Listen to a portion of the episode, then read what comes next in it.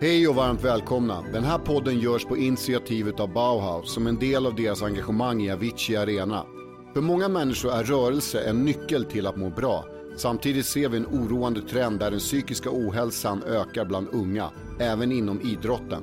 Därför är jag, Petter Askegren, här idag för att gräva djupare i hur vårt mående fungerar och vilken hjälp som finns att få om man inte mår så bra. Detta kommer jag göra med hjälp av spännande gäster, så låt mig få presentera Caroline Jönsson, före detta elitidrottare och numera psykolog, och Daniel Ekvall, Svenska fotbollsförbundets mentala coach. I det här avsnittet ska vi titta närmare på begreppet psykisk ohälsa. Vad händer i kroppen? Vad är skillnaden mellan att må dåligt och psykisk ohälsa? Och hur ser läget i Sverige ut idag? Välkomna Daniel och Caroline. Tack så mycket. Hur mår ni? Tack, eh, bra får man väl svara. Svarar man snabbt i och för sig, men jag, ja, men jag mår bra. Kul att få vara här. Ja, Ja, men eh, väldigt, väldigt viktigt eh, ämne överlag. Och och jag tycker den här frågan är faktiskt någonting som, som många ställer och jag reagerar ofta på det när man kommer in i affärer i USA och sådär. Bara, How are you doing? och så, så fanns det liksom ingen tid för reflektion och svar. men, Men, svarar man alltid ärligt på den frågan? Jag tror inte många gör det. Nej, Nej. nej. Men, men samtidigt finns det utrymme för att börja berätta då om någonting som är jättejobbigt om man står i en sån situation. nej, det gör det inte, men jag, alltså, de elitidrottare som jag har arbetat mest med, man blir nästan ännu skickligare på att svara snabbt att man mår bra ju sämre man mår. På något sätt. Alltså, det finns en, en risk där tror jag, att man snabbar ännu svarar för att man vill inte stanna upp och svara ärligt kanske alla gånger. Just det. Nej, jag tänker vi ska i- kanske i den här podden prata lite grann hur man skapar det där utrymmet, att man faktiskt har tiden och möjligheten att lyssna på svaret när Mm. man ställer en sån fråga. Jag tänker så här, i, om vi bara börjar med själva ämnet. Vad, eh, om man pratar om psykisk ohälsa eller generellt sett må dåligt, vad, vad är det för någonting? kan ju vara viktigt i det här perspektivet att ändå för att ofta så slänger vi oss kanske lite vitt och brett med just begreppet psykisk Ja, det var det jag, jag tänkte också men, lite grann, eh, vad är det? Ja men alltså egentligen kan man ju se det från en skala från psykiskt välbefinnande, mera psykisk hälsa som gör att jag kan hantera utmaningar i livet på ett bra sätt och sen normala påfrestningar som gör att jag mår dåligt ibland. Jag har stress Mm. i skolan eller lite oro för en match eller jag är lite ledsen för att flickvän eller pojkvän har gjort slut. Alltså det händer saker i livet. Men sen så, så, så blir det ju mer kanske då psykiatrisk diagnos, mer om det är långvarigt lidande och det kanske påverkar mitt liv väldigt mycket. Så att det kan, det kan vara ganska viktigt att ha det med sig för att bland annat veta vilken hjälp behöver jag. Mm. Så, för att vi pratar ju inte om somatisk ohälsa. Vi skiljer ju på en förkylning och en korsbandsskada. Just det. Men ibland när det handlar om psykisk ohälsa så kanske vi använder det uttrycket lite, vad säger man, vidlyftigt. Ja. Så, Ja, men, så det kan vara bra att ha lite koll på vad vi, vad, men generellt idag pratar vi om dåligt mående och det är ju subjektivt såklart hur jag upplever att jag mår också. Eftersom vi ska göra det här i tre delar så eh, pratar vi ju här i första delen om liksom, generellt sett om vad Ja. psykisk ohälsa är. Och då har jag lite fakta här som eh, att en av sex unga lider av psykisk ohälsa i Sverige idag. En av fyra känner sig ensam och två av tre har upplevt känslan av oro, eh, ängslan och ångest. Källa Rädda Barnen. Vad har ni för kommentarer på det? det som jag tycker de här siffrorna visar på och vad jag önskar att vi hade gjort mer av tidigt i, i skola och förskola, att vi hade haft det som vi kallar psykisk hälsa, inte idrott, utan psykisk hälsa som ett ämne. Alltså att Mm. du faktiskt Ja, får lära dig i skolan färdigheter och förhållningssätt. Och man har mätt detta lite över tid såklart, Mm. men jag tror också att eh, ibland så visar mätningen också på att man börjar prata om det mer, man är mer öppen om hur man mår och det kan ju vara positivt för att talen går upp. Och det är sådana grejer som man får tänka på, att kanske är det så att de vågar berätta att de mår. Så det har varit ett mörkertal förr kanske? det kan För vara att så. man inte har pratat om det. Det kan sätt. vara så, om man väljer att, att tänka att, att det ska vara något positivt med det här. Men eh, däremot så tror jag liksom just både, både ensamheten, att känna sig ensam är kanske en av de värsta upplevelser Mm. vi kan ha. Mm. Därför att det, det skapar så mycket obehag i oss. Liksom. Just Att det. inte, och då har man ju inte de här skyddande faktorerna heller som, som är bra att ha för att man ska må bra. Det vill säga du har någon att prata med. Mm. Du har någon att bli speglad av, du har någon som supportar dig och du har någon du kan supporta. Så kallade Ibland- mentala fallskärmar, kan man säga så? Ja. Mm. Det hittade jag och- på nu. Jag vet inte. Ja men det är väl en jättebra, ja men det- för det är lite grann det och det, du kan vara din egen mentala fallskärm men du kan Mm. också vara någon annan. Så det får vi också, det får oss också må bra. Mm. Alltså att faktiskt vara betydelsefull för någon annan. for a better day. Så varför gör Bauhaus den här podcasten? Jo, Bauhaus har sedan länge varit engagerad inom den svenska idrottsrörelsen och framförallt ungdomsidrotten där man vill inspirera till en aktiv livsstil och välmående. Idag är ökad psykisk ohälsa ett stort problem bland ungdomar och Bauhaus vill vara med och vända den trenden. Anledningen är självklar. Ungdomar bygger Sverige och Bauhaus vill bidra till att ungdomar mår bra och själva kan göra gott för andra. För mig blev liksom själva ordet psykisk ohälsa någonting som dök upp för några år sedan. Ja. Eh, innan så pratade man kanske om att man mådde skit eller man mådde Just det. dåligt eller något sånt där. Eh, och då, då kan man ju tänka sig på den generella befolkningen att så här är det ju, många kan känna sig i, i olika sammanhang. Men är det, är det speciellt, skulle ni, skulle ni mena på att idrottare är speciellt utsatta? Alltså man kan säga på de studier, om vi nu ska ändå gå till det lite grann, att man ser att idrottare i alla fall är lika utsatta, men där finns en tendens till att man är än mer utsatta. Speciellt Under mer viss- press helt enkelt. under mer press och tittar man kanske på viss typ av ätstörning inom vissa idrotter, kontexter och så, så Just kanske det. det finns en överrepresentation där. Det finns en överrepresentation av psykiskt dåligt mående kanske just i vissa tillfällen när du kanske avslutar din karriär, när du blir skadad och lite sådana specifika händelser under karriären som gör att just där och då går psykisk ohälsa upp. Men Mm. tittar man på generellt så, så finns den inom elitidrotten, om inte lika mycket så kanske lite mer. Och mer studier görs hela tiden, så jag tror att vi kommer få än mer svar på det där. Det är intressant det du säger. Jag, jag, om man bara drar en jättesnabb referens till mig själv så kan jag bara säga att ehm, det är många som frågar mig så här, är, är det inte underbart att stå på scen? Och säga så här, Mm. eh, jo det är det absolut, liksom, när du väl står där och alltihopa. Men det jag tycker är absolut den största grejen för mig är att gå av. Mm. Ja. För att då känner jag att, för att jag, jag mår så fruktansvärt dåligt innan och bygger upp en sån jädra stress inför den här pres- prestationen. Då får jag precis de här känslorna, så här, nu kommer det smälla här snart och jag är så otroligt nervös och alltihopa. Men känslan av att kliva av sen när, när alltså belöningen av att jag tog, tog mig igenom det här, den är så stark och så skön. Så att det, är, det är som ett rus nästan.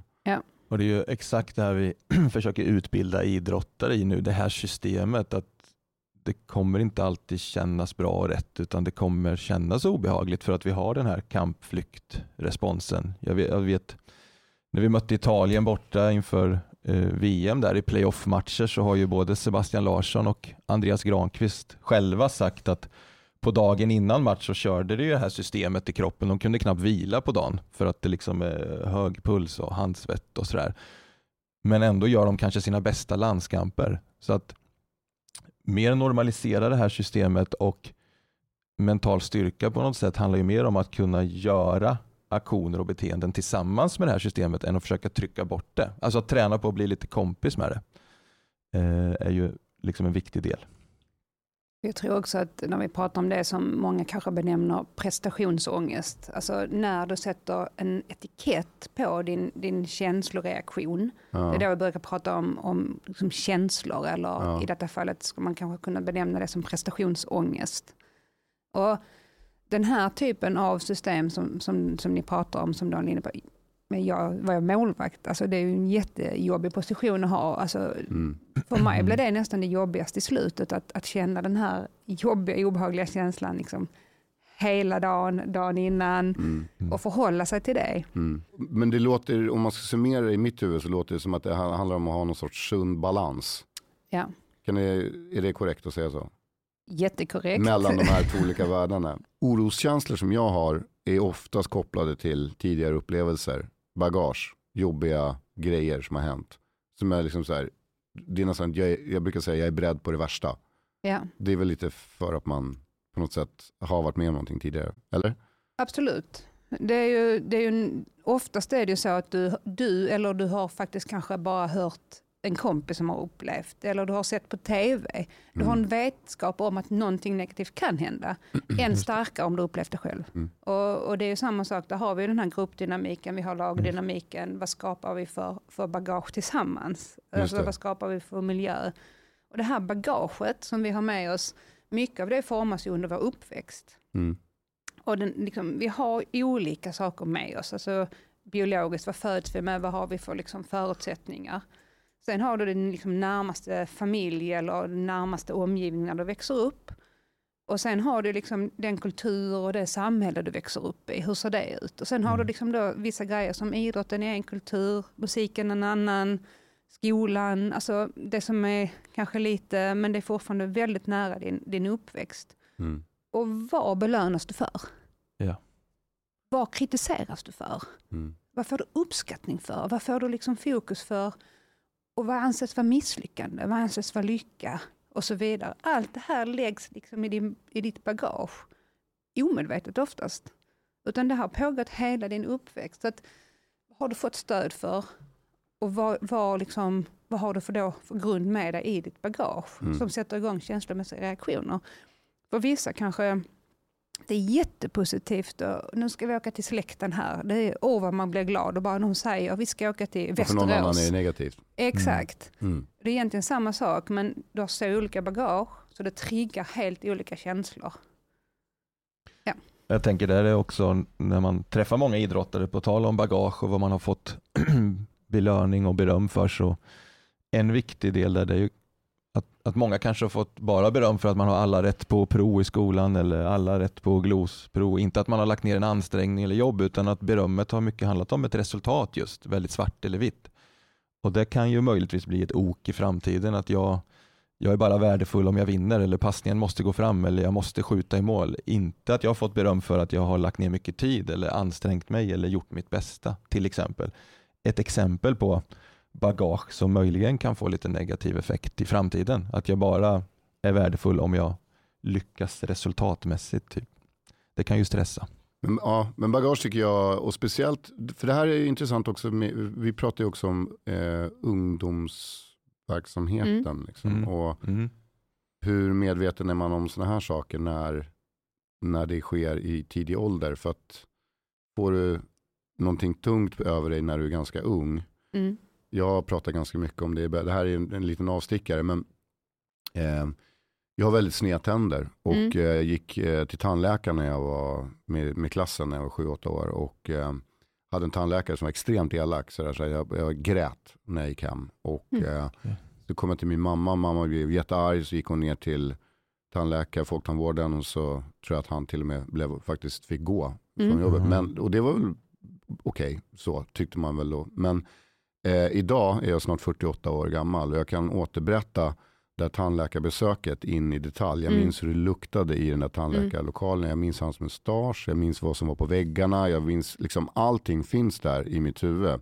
Väldigt tydligt. Mm. För att jag fick den där grejen som var extremt negativ vid en väldigt tidig ålder. Mm. Ehm, och det är också en grej som jag har, brukar dra som referens till att jag tycker att det är för tidigt att sätta betyg på för Mm. små barn i skolan. Mm, För att om du får, en, om du får ett, en, en belastning, då, ett negativt bagage som vi pratar om, Mm. så kommer det vara med dig Mm. som ett ok sen Mm. hela tiden.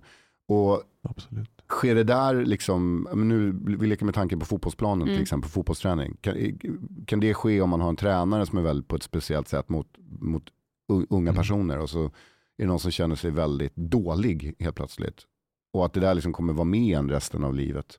Ja, absolut att man kan påverkas av det. Det finns ju många exempel på tränare som, för att det är ganska enkelt att se ett resultat. Jag, jag ser väldigt tydligt om bollen går i mål eller inte. Och då är det det. lätt att jag berömmer utfallet mer än själva beteendet. Helst vill vi ju berömma beteendet och ansträngningen och, och jobbet bakom mer än som sagt bara ett resultat. Och, och det är ju, vi har ju många idrottare som när man är ung så får man beröm för resultat. Man kommer med i distriktslag och landslag och Mm. bara har lyckats med allting egentligen. Och då kan det bli väldigt jobbigt när det kommer motgångar sen eller där jag blir en idrottare i mängden också jämfört med alla andra. Så att det kan absolut bli ett ok utifrån hur ledarskapet är eh, när jag är liksom ung idrottare. Och hur förstärker man det där då? Så jag tänker att det som Daniel säger och det som, som du refererar till, för det första vill jag säga, detta är någonting som hänger kvar hos dig och du berättar om. Men tänk om du inte hade vågat berätta om det och din mamma inte hade agerat på det. Vad hade funnits kvar då? För här har du ju ändå fått lite stöd i att ja, det var, det var väldigt dumt av den här tandläkaren. Mm. Det blir någon form av aktion på det, någon bryr sig och du Mm. vågar berätta. Jag tror att det har varit jätteviktigt för dig, även Jo, om det men, sitter det, men kvar. det, jag, jag, pratar, eh, Ja. jag, jag tycker att det är eh, jag tycker att det är en viktig del överlag. Alltså nu pratar vi inte bara idrott, vi pratar om människor Nej. generellt Exakt. sett. Jag tycker det är jätteviktigt. Är du svartsjuk, säg att du är svartsjuk. Det är Exakt. mycket lättare och, och jag tror väldigt mycket på att prata av sig. Att, Ja. att, så här, ehm, att vara transparent med sina svagheter. Det tror Mm. jag framförallt män behöver bli mycket bättre på. Ja. Verkligen. Så, så det som jag tror du gjorde av dig själv, du vågade berätta, det som idrottsledarna och det som vi behöver göra, liksom, inte bara inom idrotten, är liksom att uppmuntra det, det är liksom möjligheten till att prata och- och ställa de här frågorna. Men, men också hela tiden komma tillbaka till, till det som du är inne på Daniel. Liksom, att, vad är det vi faktiskt kan påverka? För att, att berömma en prestation, då är ju berömma någonting som har varit. Alltså, du kan ju liksom, ja du gjorde mål, det var jättebra liksom. Men att berömma en ansträngning, det är ju någonting som är återkommande hela tiden, liksom, oavsett vad prestationen blir. Och det tror jag är, är jätteviktigt och, och jag tror att vi, som du säger, det är svårare att liksom upptäcka de sakerna om man inte har ett väldigt tydligt fokus på att det är det här vi vill berömma. Och där tror jag ibland att när vi inte har de här konkreta sakerna som att göra mål eller en jättebra dribbling eller någonting sånt. Och i livet är det än svårare. För, för idrotten är fortfarande ändå så här att här har vi en match eller här har vi en träning. Det är rätt så kondenst liksom. Det är en rätt så kompakt eh, sak Det där sker händer. under en viss period också. Exakt. Men jag tänker, och, och det här är inte bara för att jag sitter med något recept, men jag brukar tänka så här, eh, ett, ett bra utgångsläge kan ju alltid vara att man eh, tänker så här, vet du vad, jag kan bara göra mitt bästa. Jag kan inte vinna alla i det här rummet, men jag kan alltid göra mitt bästa. För då kan jag alltid gå härifrån och känna så här, vet du vad, det kanske inte blev 100%, 100% men jag gjorde mitt bästa. Det tycker jag är, ett, det är en försvarsmekanism som jag kan ha inom mig ibland för att Det är en bra Ja, strategi. men, jo men det är en bra strategi. För att ibland så, man är inte omänsklig liksom. Nej, och det är bra för att det blir jämförelse med sig själv som vi gärna vill eftersträva. Så att jag inte behöver jämföra med andra hela tiden om jag har gjort något vettigt. Alltså om jag skriver prov i skolan och får 72 av 75 så kanske jag kan känna mig nöjd med att jag har förberett mig väl och jag gjorde mitt bästa. Men ibland så kanske vissa människor känner att jag måste fråga vad fick du på provet och vad fick du på provet? Och hade jag mer Ja, än er, då är jag nöjd. Alltså, Ja, så att det du beskriver är ju mer att jag utgår från mig själv och ja, men jag förberedde mig väl och jag gjorde mitt bästa och det, det är bra. Men ibland kan vi ju formas av bagaget att vi måste stämma av med an- hur har det gått för andra liksom. just det. Och då kan det också bli en liten nackdel kopplat till psykisk ohälsa såklart.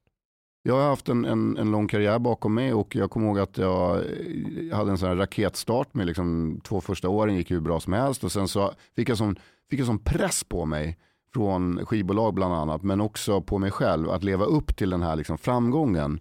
Så att jag, och då kom det väldigt mycket konkurrenter eh, runt mig också som började liksom göra grejer och så blev jag så stressad av vad de gjorde. Så att jag tittade Mm, väldigt mycket på vad de det. gjorde. Det tog rätt mycket av min uppmärksamhet och sen så började jag på något sätt nästan göra grejer för att tillfredsställa den, den stora massan. Vilket gjorde att jag gick vilse där. Och Exakt. vaknade upp Mm. med ett sätt att tänka att vet du vad, jag ska göra musik som jag vill lyssna på, som jag Mm. tycker är bra. Sen om ni två tycker det är bra, då är det en bonus. Men jag Mm. måste utgå från att jag gör mitt bästa själv för mig. Jag kan inte vinna alla där runt omkring. Och det har blivit en, en strategi som jag Mm. har använt mig utav. Och den har jag använt när jag på senare år började idrotta och liksom springa swimrunlopp Mm. och sådana saker. Jag struntar ganska mycket i att folk springer förbi mig. För jag Mm. vet att det kommer alltid vara massa människor som är snabbare än vad jag är. Ja. Men jag kanske kan göra det bättre än vad jag gjorde det förra gången. Ja. Ja men jättebra, det är ju alltså Ja, men det är på, på, på yttersta elitnivå med herrlandslaget så blir det också lite samma tänk. Det är klart att det handlar om resultat och, och liksom att försöka vinna en match. Men i gruppen handlar det ju väldigt mycket om processen. Liksom, vad behöver vi göra för att öka chansen att vinna? Vad, vad, vad- I gruppen vår- handlar det väl om att peppa varandra vi, Ja men också? peppa Att- varandra och hur ska vi agera i anfallsspel, försvarsspel. Alltså ja. fokusera på saker som vi kan arbeta med och kontrollera och liksom påverka själva. Eh, jätteviktigt, precis som du beskriver här. Om man, om man ska prata om läget då, med, med, eh, med det som vi pratar om, den mentala liksom, Mm. temperaturen eller hälsan idag. Om man sätter upp fingret i luften, hur, hur är läget? Ni som experter. Skulle man sätta upp fingret i luften på det sättet så skulle jag nog ändå säga att av den anledningen vi sitter här också, samma sak som du säger i, i introt. Alltså det finns en oro för att den psykiska ohälsan ökar Mm. och kanske väldigt mycket bland, bland unga också. Mm. Eh, och touchar vi på det som vi precis pratade om när det gäller att jämföra med sig själv så har vi haft en kontext nu under rätt många år som växer i form av att du kan hela tiden bli jämförd med andra. Du får hela tiden någon form av prestationsbekräftelse och då är ju sociala medier en stor bov i det skulle jag Mm. säga. Och sociala medier är precis som, som pengar eller som ditt bagage eller som någonting annat. Alltså, det kan vara jättepositivt. Men det kan också vara väldigt jobbigt och negativt. Och, och där tror jag att man igen måste förhålla sig. För att helt plötsligt får du någon som liksom kommer in i den innersta sfären och du kanske själv inte egentligen vill ha det. Men så öppnar du dina sociala medier och så helt plötsligt så är du fast i liksom någon form av bedömning Mm. eh, utifrån andra sätt att se. Eller, och där tror jag att de unga Eh, alltså de lever ju med det. Jag tror att nästa generation kanske kommer att bli bättre på att förhålla sig. Och, och vi Mm. som generationen då, ledare, vuxna, föräldrar, som kanske inte har växt upp med det, inte riktigt än har, har lyckats liksom förhålla Vi oss. tillhör den där generationen som inte riktigt, vi har, vi, i alla fall jag, jag har ju varit med innan, alltså snurrtelefonen och Ja. alltså Ja, ja. innan allt det här kom. Vi med, ja. Men, men och, och, okej då, du tar upp sociala medier, men hur kan det vara då så att om, om, om eh, en person då inom idrott till exempel får massa beröm där Mm. och så får hon en jätteelak grej Mm. Och då är ju såklart den som tar fokusen. Kan vara. Kan vara, men för, för, för mig är det så, men för Ja. många andra är, är det nog Ja. så också tror jag. Och, Mm. och där tror jag är en sån sak som man kan förbereda sig på väldigt mycket. För det, det ligger liksom också i sakens natur att, som du var inne på tidigare, man vill ju vara omtyckt av alla. Och det Mm. tror jag att vi ska ha med oss. Det har varit gynnsamt för oss att tillhöra en grupp och vara omtyckta. Och liksom, det får vi inte glömma, det har, liksom, det har funnits med i hela vår utveckling. Men när man börjar bli medveten om att det är så vi fungerar. För det här automatiska systemet, du ser den här negativa och pang, den hugger tag i dig. Åh! Obehag, liksom. hur ska jag göra för att liksom, plisa så att jag inte får någon? Mm. Då är vi tillbaka på det du säger, att vad är viktigt för mig? Och det är mycket lättare att göra saker och förhålla sig till saker om man själv är medveten om vad man tycker är viktigt. Men också att jag kommer reagera när någon skriver någonting negativt. Det, är- Mm. det är normalt. Mm. Men vill jag sen älta det och lägga fokus på det? Eller vill jag kunna tänka så här, ja men det här är normalt att jag känner så här. Det är helt okej. Men jag försöker förhålla mig till det genom att acceptera att jag reagerar så och sen försöker släppa det. Just det. Och genom att släppa det, det är, liksom, det är ju lätt sagt, Mm. svårare att göra. Det behöver man träna jättemycket på. Verkligen. Alltså det, tar, det tar lång tid att, att, att komma vidare med sådana saker. Ett Ja. sätt har varit för mig i alla fall att ha humor kring det och skämta kring det. Men det är klart att jag minns, jag kan ju återberätta recensioner som man har fått Ja. genom åren. Ja, men det är det är helt klart. sjukt Ja. att man Ja. kommer ihåg det. Men då brukar jag ofta skoja till det, eller liksom minnas det som på, något, på något roligt sätt. Mm. Ja men humor är ett jättebra sätt för det förändrar Ja. liksom din känsla i kroppen kring det när du pratar om det Man så får lite skrattar man. perspektiv. Ja, också. det, men det- och det får Liksom. man ju över tid såklart. Ja. Så är det. Har- vad har ni för egna erfarenheter från era karriärer inom det här ämnet? Jag har ju mer utifrån min yrkesroll, eh, så ja, VM i Ryssland, så, så jag, ja, med landslagsspelarna har ju fått lite hat i sociala medier, har ju hänt. Eh, Jimmy Durmas var det ju i, i VM där som, Just det. eh, ja det blev ju, han orsakade någon frispark och sen blev det jättehatstorm i sociala medier. Eh, och även Marcus Berg i, EM senast när han eh, försökte göra mål men missade och så blir det hat i sociala medier. Så att utifrån min yrkesroll har jag ju varit nära eh, på så sätt och då har ju vi försökt Hur hanterar man det där? Liksom, vi har ju förebyggande har vi försökt ehm, ja, men vi ritar också upp en bild faktiskt. Om man tänker sig som en, ja, som en lök med flera lager sådär, så är det ju i kärnan längst in så är det ju vi som lag och gruppen som jag är i, det är ju, det är ju de synpunkterna som är viktiga att ta till mig kanske och lyssna till och åsikterna Mm. för det är vi som vet hur vi ska spela och vad vi ska göra tillsammans. Eh, sen så kommer det ju komma lager utanför där, alltså det kan vara nära och kära eller eh, familj och vänner och sen kommer det journalister och så att det kommer fler och fler lager längre och längre ut. Och längst ut kanske det är om är någon som har tagit någon grogg på kvällen och har någon stark åsikt bakom sin skärm. Liksom, och som jag då får försöka att, ja men den finns där men jag behöver ju absolut inte lägga något värde på den åsikten, vilket är jättesvårt, men att man ändå får en schematisk bild över att det är kärnan som är viktigast, det är deras åsikter som jag kan Du är tillbaka på det du pratar om, de här, eh, liksom, vad är viktigt för mig? Mm. Som du pratade om innan. För det är ju samma, Precis, exakt ja, men samma. precis min, mina värderingar och vår, vår grupps värderingar. Liksom. Och, och, och sen får jag väl tyvärr förhålla mig till och acceptera att omvärlden ser ut som den gör utanför det här på något sätt. Så har vi försökt jobba i alla fall. Men det, ja, det där är intressant, för jag, ja, jag spelar fotboll i ett lag som var, det var Söderkamraterna, det var ju för de som inte platsade i Hammarby. Liksom. Mm. Där spelade jag i sex år, vi vann två matcher. Då den ena var på walkover när andra laget missade tunnelbanan. Liksom. Men jag kan tycka att det, men det gav mig, jag brukar skämta om det idag, att det, det, har, det har liksom fostrat mig att ta lågkonjunkturer eh, och Ja, eh, motgångar. Mm. Eh, vilket också har fått mig att se på idrott lite så med humor. Alltså, Ja. Jag, jag gillar ju att idrotta själv och träna Mm. jättemycket och håller på med allt möjligt. Men, men jag tror att man måste nästan ha det förhållningssättet för att det blir så läskigt annars. Ja. Mm. Det är ungefär som att, jag gillar att spela tennis men ska, ska jag spela match med någon helt plötsligt eh, så kan det bli, blir jag helt plötsligt jättedålig. Mm. Vad beror det på? Nej men alltså jag blir helt plötsligt inga servar sitter och bollarna slås ut och allt möjligt. Sen när man står där och bara bollar för att det är kul och nu har vi roligt, då går det hur bra som helst. Ja, men där är du ju inne egentligen på det här som, som vi pratar om liksom, lite grann framtid. Alltså, där oroar dig för hur det ska gå och så tänker du de andra gångerna jag spelat match i tennis så har det inte gått så jättebra och så, så börjar du liksom redan där. Okej, ja. man Om behöver liksom träna skallen att inte ta in Ja, de här andra faktorerna. Rent, rent enkelt, alltså, när, jag har, när jag sitter med idrottare i terapi så är det rätt så tacksamt. Alltså, jag börjar oftast med en jätteenkel sak. Då har vi en fotbollsspelare så här. Ja, men, du har någon i ryggen, du får bollen. Och så tappar du den och försökte vända upp. En gång, inga problem, du kommer och möter igen. Och så tappar du den igen. Och nästa gång börjar det bli lite jobbigt. Du kommer möta, du kanske blir lite passiv. Liksom, då börjar det här automatiska Du vill inte systemet. göra det igen? Nej, du vill Nej, inte. jag börjar tänka så, oh, tänk om jag tappar den igen, vad ska tränaren säga, vad ska mina lagkamrater, liksom. alltså nu, nu hårdrar jag det lite. Liksom. Men så, de känner igen sig direkt. Liksom. Ja, men antingen så hamnar man i passningsskugga och blir lite passiv, alltså beteendet, man vill, vill undvika det här. Mm. Mm. Alternativt, du blir jätteaktiv. Och det här vill jag inte, jag måste ha bollen igen så jag kan göra någonting bra. Liksom. Mm. Och så kommer du möta i alla lägen som inte är rätt. Liksom.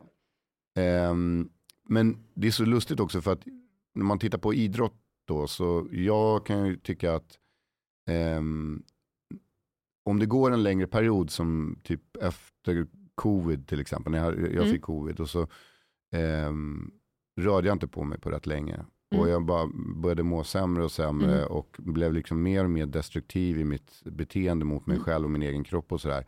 Och sen så var jag ute och sprang och jag tyckte det var sjukt jobbigt att gå Mm. ut och springa. Jag var Mm. inte alls peppad eller någonting. Men sen efter så kände jag liksom, alltså, det var sån hallelujah moment när man stod där i duschen och bara, så här, fy fan vad det här var bra, det här borde jag Ja. göra mer. Ja. Eh, och där kommer vi in på någonting att idrott är ju, alltså, vet du vad, vi tar bort ordet idrott, alltså rörelse, träning, att bara Ja. vara aktiv med sin kropp och att man får ut något sorts utlopp också som Mm. vi behöver, Mm. eller hur? Alltså Mm. den här uh, pulsen, känslan av någonting. Visst. Eh, och, och träning är ju att röra på sig. Jag tror det är, inte det är någonting som är superviktigt i skolan. Nu provar man plocka bort idrott vad jag vet. Idrott och rörelse generellt är ju jättebra för hälsan och så blir det ju en form av beteendeaktivering med. Alltså jag, känslan är inte så, så liksom bra just nu och jag kanske har lite negativa tankar men med mitt beteende att jag gör saker så får jag ju chansen att uppleva härliga saker efteråt eller under tiden så där, som gör att jag möjligen kan känna lite positiva känslor igen och tankar. Så att via beteendet så att det- Ja. Ja, men precis. Så eh, idrott och rörelse är jätteviktigt eh, som en form av beteendeaktivering kan man säga. Då skulle vi göra en uppmuntran här så Ja. skulle det vara mycket mer rörelse på skolschemat som inte nödvändigtvis behöver vara liksom en, en, en idrottslektion. Nej, Utan en rörelse. exakt. Liksom. Jag håller med dig. Och sen utbilda våra ungdomar i hur vi fungerar som människor. Utbilda dem i förutsättningar som man kan träna, alltså förmågor som man kan träna för att förhålla sig till Visst. våra livsutmaningar som, som kommer komma. Liksom. Det vet vi. Och mycket handlar ju om att normalisera de här sakerna vi har pratat om nu med bagaget, känslor, tankar och att de har haft en funktion för. Alltså att även negativa känslor och negativa tankar har ju varit bra till en viss Det här är bra gräns, Daniel, liksom. för du för in mig på nästa grej som jag ville bara Ja. prata om. För att det är, eh, när vi ändå summerar alltihopa, och det är ju ändå, har, för början så var ju ändå ett konstaterande, eh, också med den här eh, källan Rädda Barnen, att, att det det. är, att det är, är mer utbrett. Har vi, blivit, har vi blivit bättre på att prata om det också samtidigt? Trots, Jag tycker att vi har blivit Mm. generellt bättre på att prata om, om psykisk ohälsa det är som ett inte fenomen. tabubelagt liksom. Nej, alltså jag skulle säga att det är grader. Alltså vissa ämnen är fortfarande rätt så tabubelagda och andra inte. Eh, sen är det ju som du var inne på från första början, vad innebär psykisk ohälsa? Mm, Att det, vi bör prata om begreppet psykisk ohälsa som ett väldigt stort paraplybegrepp.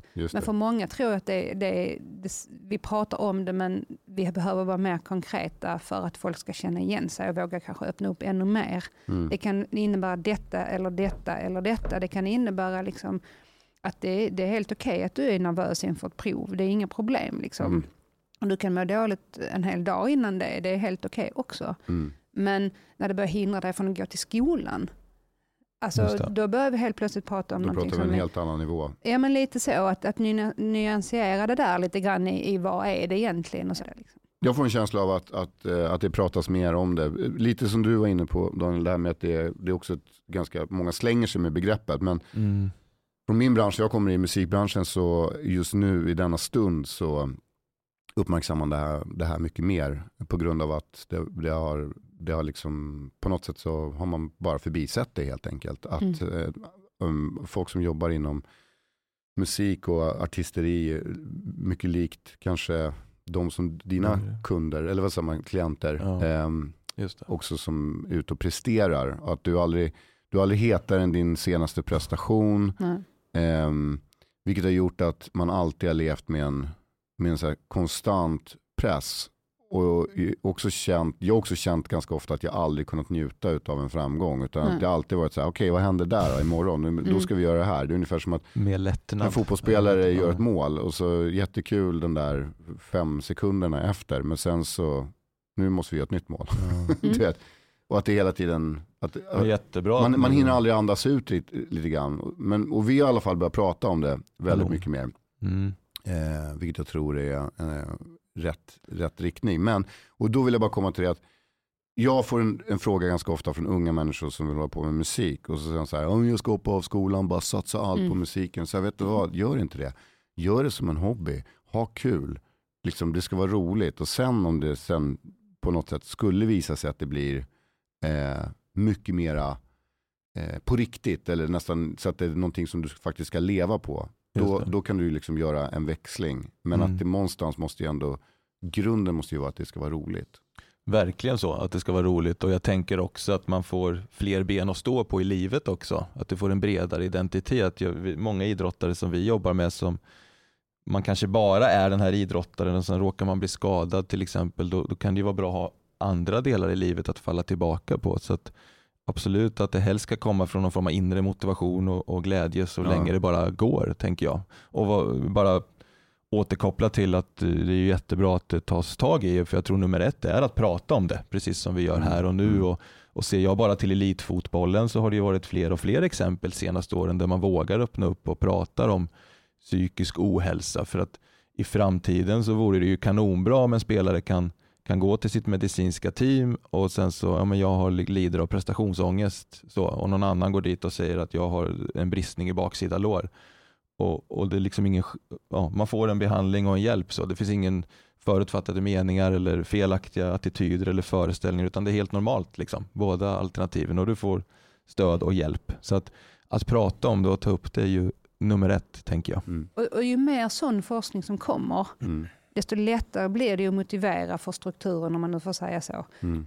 Att man ska till, tillgodogöra det. Liksom, hur ser ni, till att, detta, att ni får in detta, precis som man får in bra sömn eller kost eller bra medicinskt team. Eller så. Hur får ni in att de kan göra något annat? Mm.